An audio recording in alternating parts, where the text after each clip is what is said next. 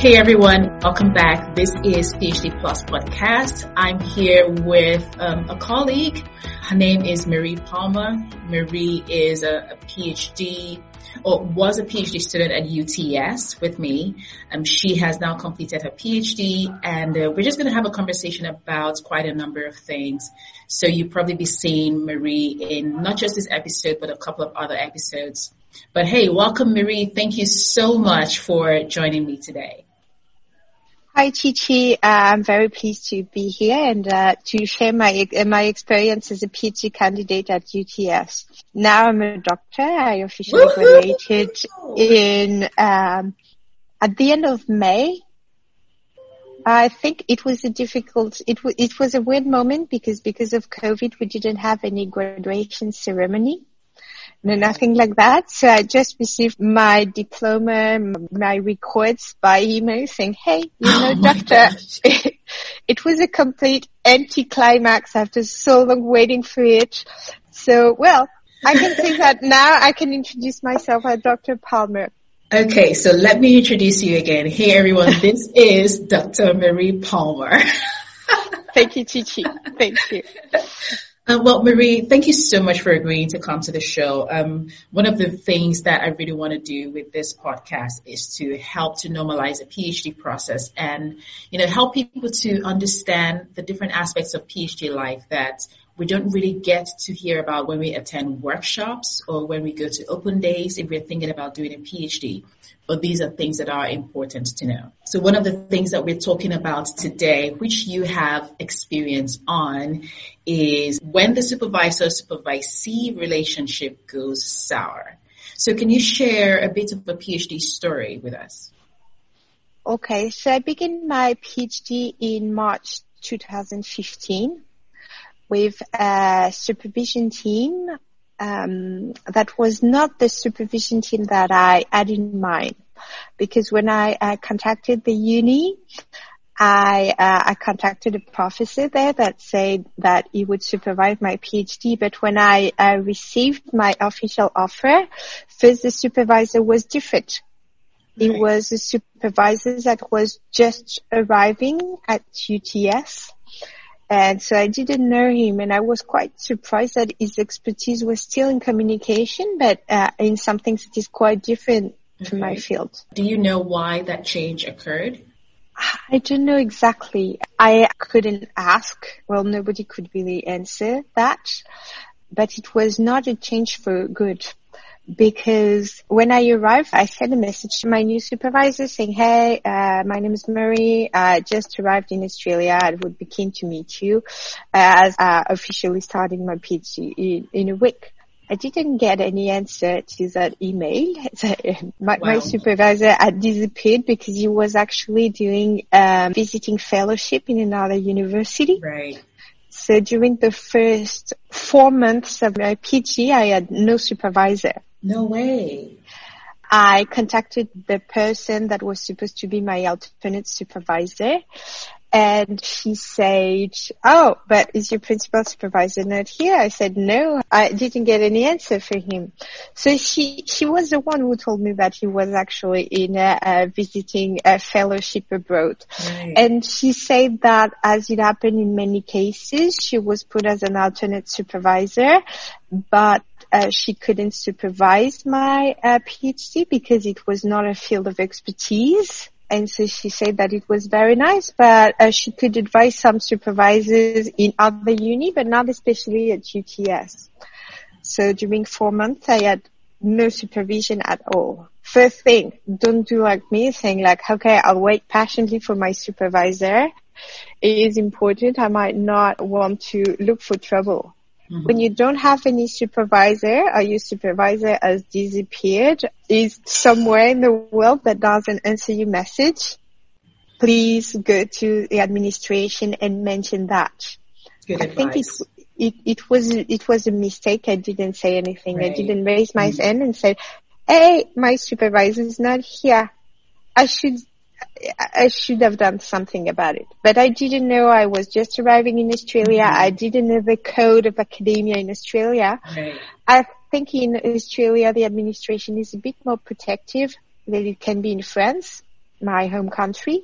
A bit more protective of the uh, faculty or of students? Of students. Okay. In France, probably nobody would have done anything. I, I think that in Australia, they might have done something. Okay. So go to to, go to the administration and mention your problem because even if they can't solve it, they need to keep that in your records. Instead of, if, if you have an issue a bit later in your, uh, PhD journey, mm-hmm. you need to be able to prove, hey, I had an issue at the really beginning. I mentioned it to you, so please now take it into account. After that, so after four months, I finally received an email from my supervisor saying, hey, I'm in Australia. I'd like to meet you. Like, Wow. as if nothing. And it happened that this supervisor was very political, has a lot of responsibilities, and he probably At the university?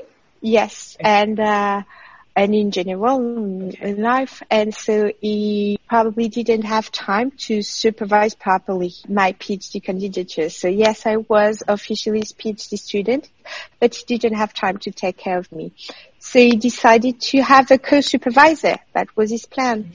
And the co-supervisor was actually a very young academic and an academic that had previously been in my spot as a PhD student of that supervisor. Right. And I think that there was first a lack of experience Mhm. to supervise a PhD and a weird relationship where I had to integrate myself between a supervisor and a former PhD student. So there was no space for me in Right. that. It was And- very difficult.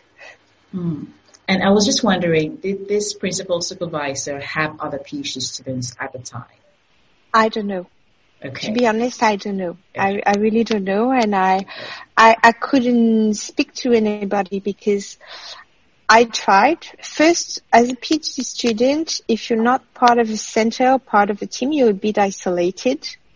yeah. Especially when you arrive in a country, it's very difficult, and it's difficult to grab information. Yes. Mhm. Uh, for example, I discovered that you could have a desk and a computer because one of the students told me, ah, you don't have a desk already? No, nobody told me that I could ask for a desk. Nobody told me that I could ask for a computer. I had bought a computer before going to Australia because Okay. nobody had told me that I could request a computer. Right. So there's obviously a lack of information regarding the first things that you should do when you arrive. Maybe it's a job of a supervisor, but as in my case, my supervisor was not here. Nobody told me about the desk. Nobody hmm. told me about the computer. Not nothing. And that's probably something that the faculty should do. You know, they should there should be kind of a welcome pack pre-arrival telling you these are the things you should know. This is what you're entitled to X, Y, Z. Yes. Yeah. And I, I- think that at uni there's a welcoming week, but the welcoming week, actually I received my offer at the end of January and the welcoming week was somewhere at the end of February. You know, come on, Australia is 17,000 kilometers far from Europe. I had a job, I had an apartment, I had a relationship, you know, I, I need to plan Yeah. to move to Australia. Yeah. I can't go from a day to another and to say, okay, goodbye. In 3 Mm-hmm. weeks, I will have packed everything. I would have packed my life Yeah. and moved to Australia. So I couldn't go there. So there's many things that are not, that, that didn't go uh, in the very smooth way for me. And the thing is that, yes, I ask a lot of students because I'm very social. I met a lot of people there. So I try to, to build an important network. But when it deals with the supervisor uh, relationship in itself, I think that PhD students are very careful Right. and they don't want to say anything about their supervisors that is mm. bad or that can be repeated. So when I begin to say, hey, I have issues, my supervision experience is difficult. Mm. I am experiencing a lot of difficulties with my supervisors and about my work and it's not going well. And most of people told me, ah, oh, I don't understand. My supervisor is fantastic. It's the best supervisor in the world. I really love him. I'm so glad I had him. And oh yes, um, I've read so many things. So my literature review is finished. Uh, wow. I'm on my way for my PG confirmation. Blah blah blah blah blah blah. So I have been. I, I felt very lonely, yeah. and I had the impression that I was the only one experiencing mm. some trouble. So at that point, you just wonder if the issue was mine. Maybe you're the problem. A, yeah, yeah, yeah. I, I, I doubt a lot. And I think that when something's going wrong, everything is beginning to get wrong in life. It's yeah. like uh, in French we say that problems are flying in escadrilles. They're flying in groups together, and it what happened. So I begin to doubt myself. So I begin to have problems also in my personal life. I begin to be depressed and it has been a really, really, really vicious circle. Yeah. Until the moment I had to say something to somebody, I began to have some physical issues. My back and my shoulders were very painful. Wow. I couldn't move. I stayed in bed for like three weeks because I was blocked like that. Wow. I think because of stress. And I could have stayed like that for a month, but something very great arrived. It was the PhD confirmation, what we call the stage one at UTS. Mm-hmm. After a year or a year and a half, you have to present uh, your project and your confirmation is either uh, confirmed or cancelled. And uh, I was asking about that for a couple of months with my supervisor and I told them I have to do that. They didn't know about that. They didn't prepare me for that until the moment they received an email from administration saying, hey, what is your PhD student doing? The last date to do the stage one is in a month. Wow. So at that point, I couldn't cope with the situation. It was too much stress. I did my stage one. My supervisor by that time had changed my topic. They had organized a PhD project that was their PhD project and not any longer my PhD project. And so I was not happy with that and I said, oh my gosh, I would never be able to do two more years like that. And I requested help for somebody at GRS. Okay. She was a very experienced lady and very nice. And she said, obviously, this is not what we are expecting from a student after a year and a half. There is a massive issue. Mm-hmm. And she helped me. So she helped me navigate the administration. So this lady saved my PhD. Wow. That's, that's fantastic. Yes. This is after a year and a half. Yes. So you had to struggle with this issue with supervision for a year and a half. That's yes, almost half of your candidature. Yes. And that lady told me to go to the counselor because I was obviously not in a great state. She helped me to, even if I was in a very bad shape or every time I was talking to somebody, I was beginning to cry and uh, to uh, throw a tantrum. I was in a very, very poor shape mm. at that time. I was really depressed. She helped me to navigate, to go uh, to see the dean, to talk to the dean, to explain my problem.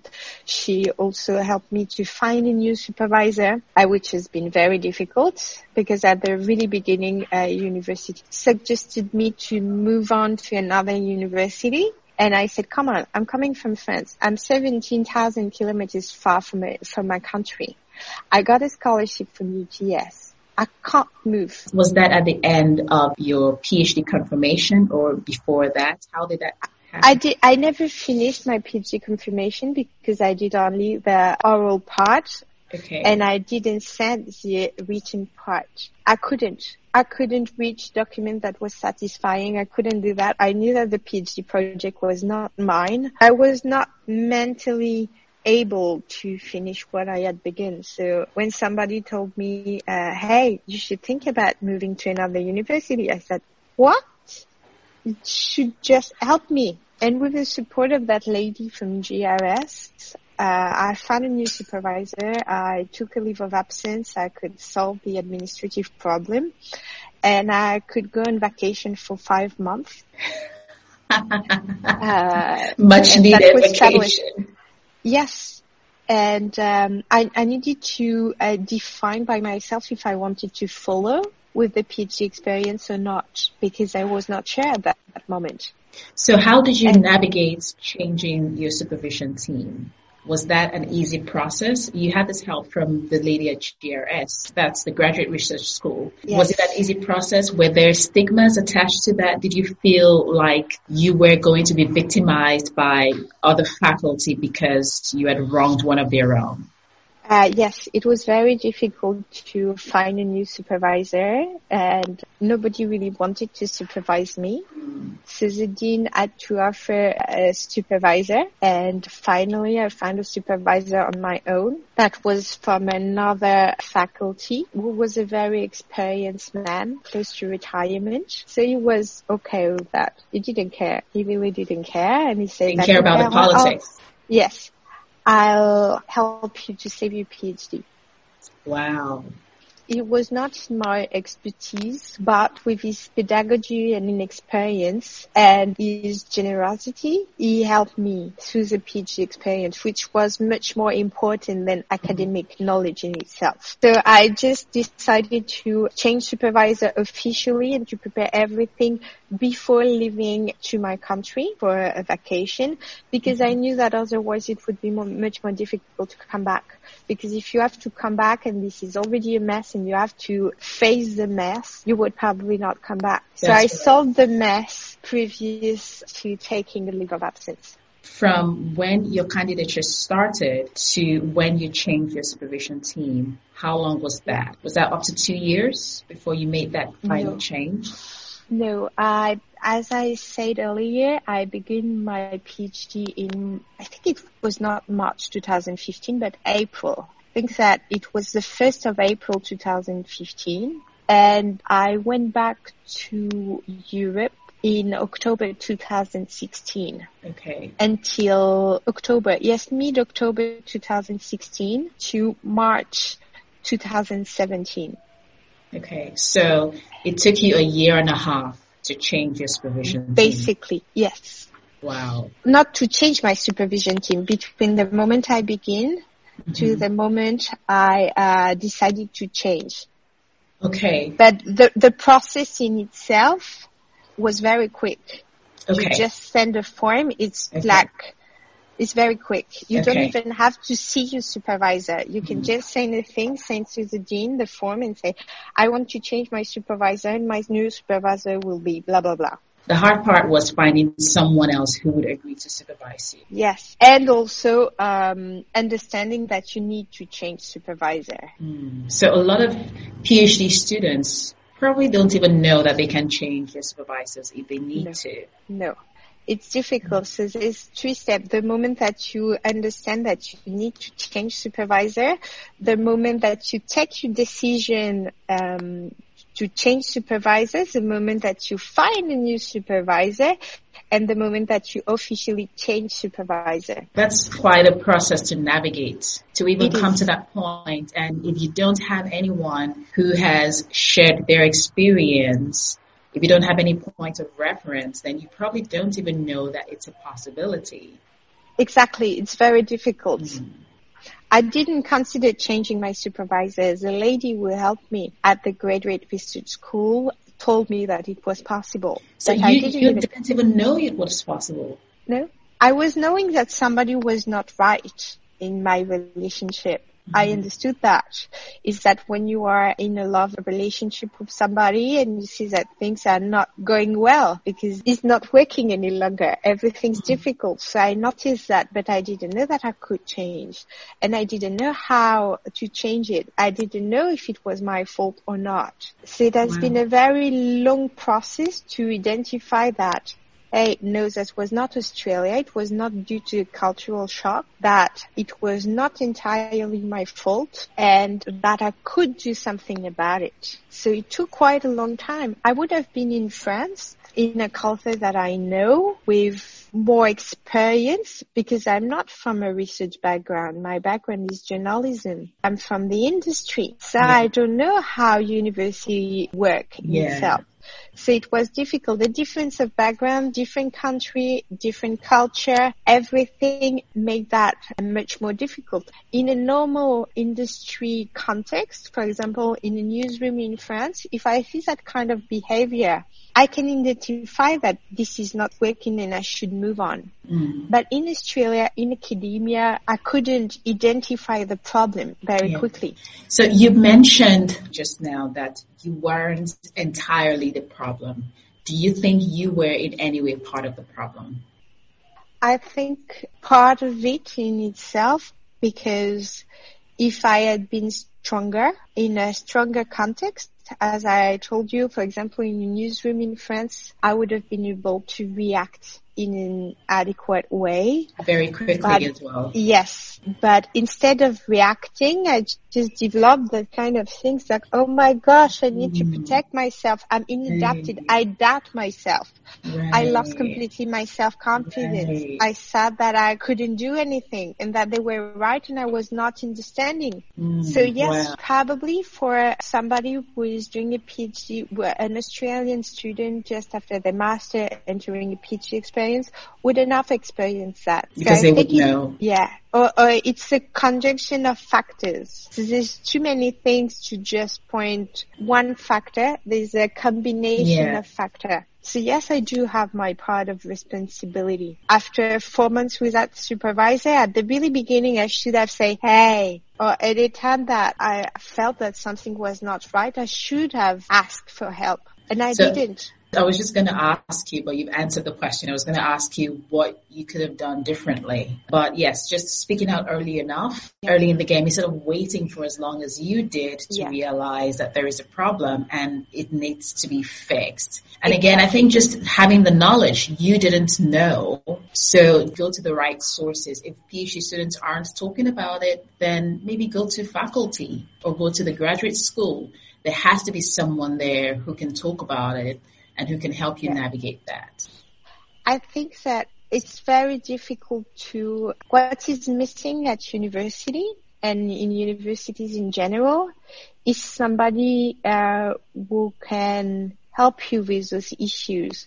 Somebody who is kind of a counselor, but not a counselor in the sense of mental health support, mm-hmm. but a counselor to navigate. Maybe we should have student mentor, yeah, something like that. Yeah, I know that in um, in the states, in the United States, uh, PhD students usually have academic advisors. Uh, I don't know if that's different from their supervisor. I think there is some difference because even non-PhDs who are students still have, like undergrads also have academic advisors. And it would be good to instate that, let that be commonplace in universities so that students know that if you have a problem, go and talk to this person. They will help you yes. navigate that problem. They might be here for undergrad students, but I don't know. After four years and a half at UTS, I don't even know who is that person. So there's an issue of communication here. Mm. So now I know that at the UTS they have HDR coordinators.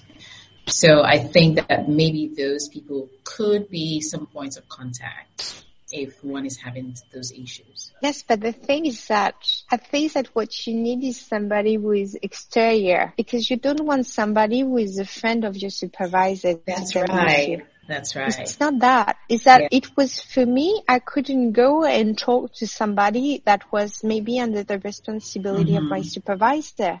I couldn't do that. Yeah because you say that you you understand that you don't want to put people to put them into trouble and you want somebody who is more neutral. Yes yes. And it, someone who has nothing to lose. Yes. Something maybe not directly the ombudsman but somebody would be a counselor of ombudsman somebody who is mm. neutral not in your school and not attached to your faculty what advice would you give to students struggling in this area? I would say that the first thing to do is trying to talk to your supervisor. If talking to the supervisor doesn't work and you see that the dialogue is not leading anywhere, you can look for, it's important to have some help and to look for some support that can advise you how to navigate the situation and don't think that you're always the problem. And I'd say that you don't have to consider that your supervisor is your boss. A supervisor is not supposed to be a boss. A supervisor is a mentor, is a facilitator, mm. is somebody who is supposed to help you to be a future academic. So somebody who is giving you a hand to help you to become a future colleague. Is not supposed to look at you as like a, a student, an inferior, things like that. And this is very important. That's right. So if you can't have this kind of relationship, probably move on. Fair enough. And the final question is, what could faculty and graduate schools do better in this area based on your own experience? I think they can supervise better uh, supervisors, limiting the number of students, paying them more mm-hmm. because actually supervisors are paid 20 minutes a week, which is nothing. Okay, I didn't know that. Paying them more, supervising more, having a kind of preparation for supervisors, especially for young supervisors, mm-hmm. some kind of guidelines. And also they should introduce better the fact that the relationship between a student and a supervisor is the core of the PhD. This is yeah. the most important thing. Yeah. Absolutely. It's very important. Well, thank yeah. you so much, Marie, for sharing your experience. Not all rosy, but look at you four and a half years later. You have your doctorate. Congratulations. I hope that this episode has helped someone. If you're struggling with supervisor relationship, please do speak out, seek help, seek support. Make sure you get it sorted sooner rather than later. Thank you so much for listening. Hope to see you next time. Bye for now.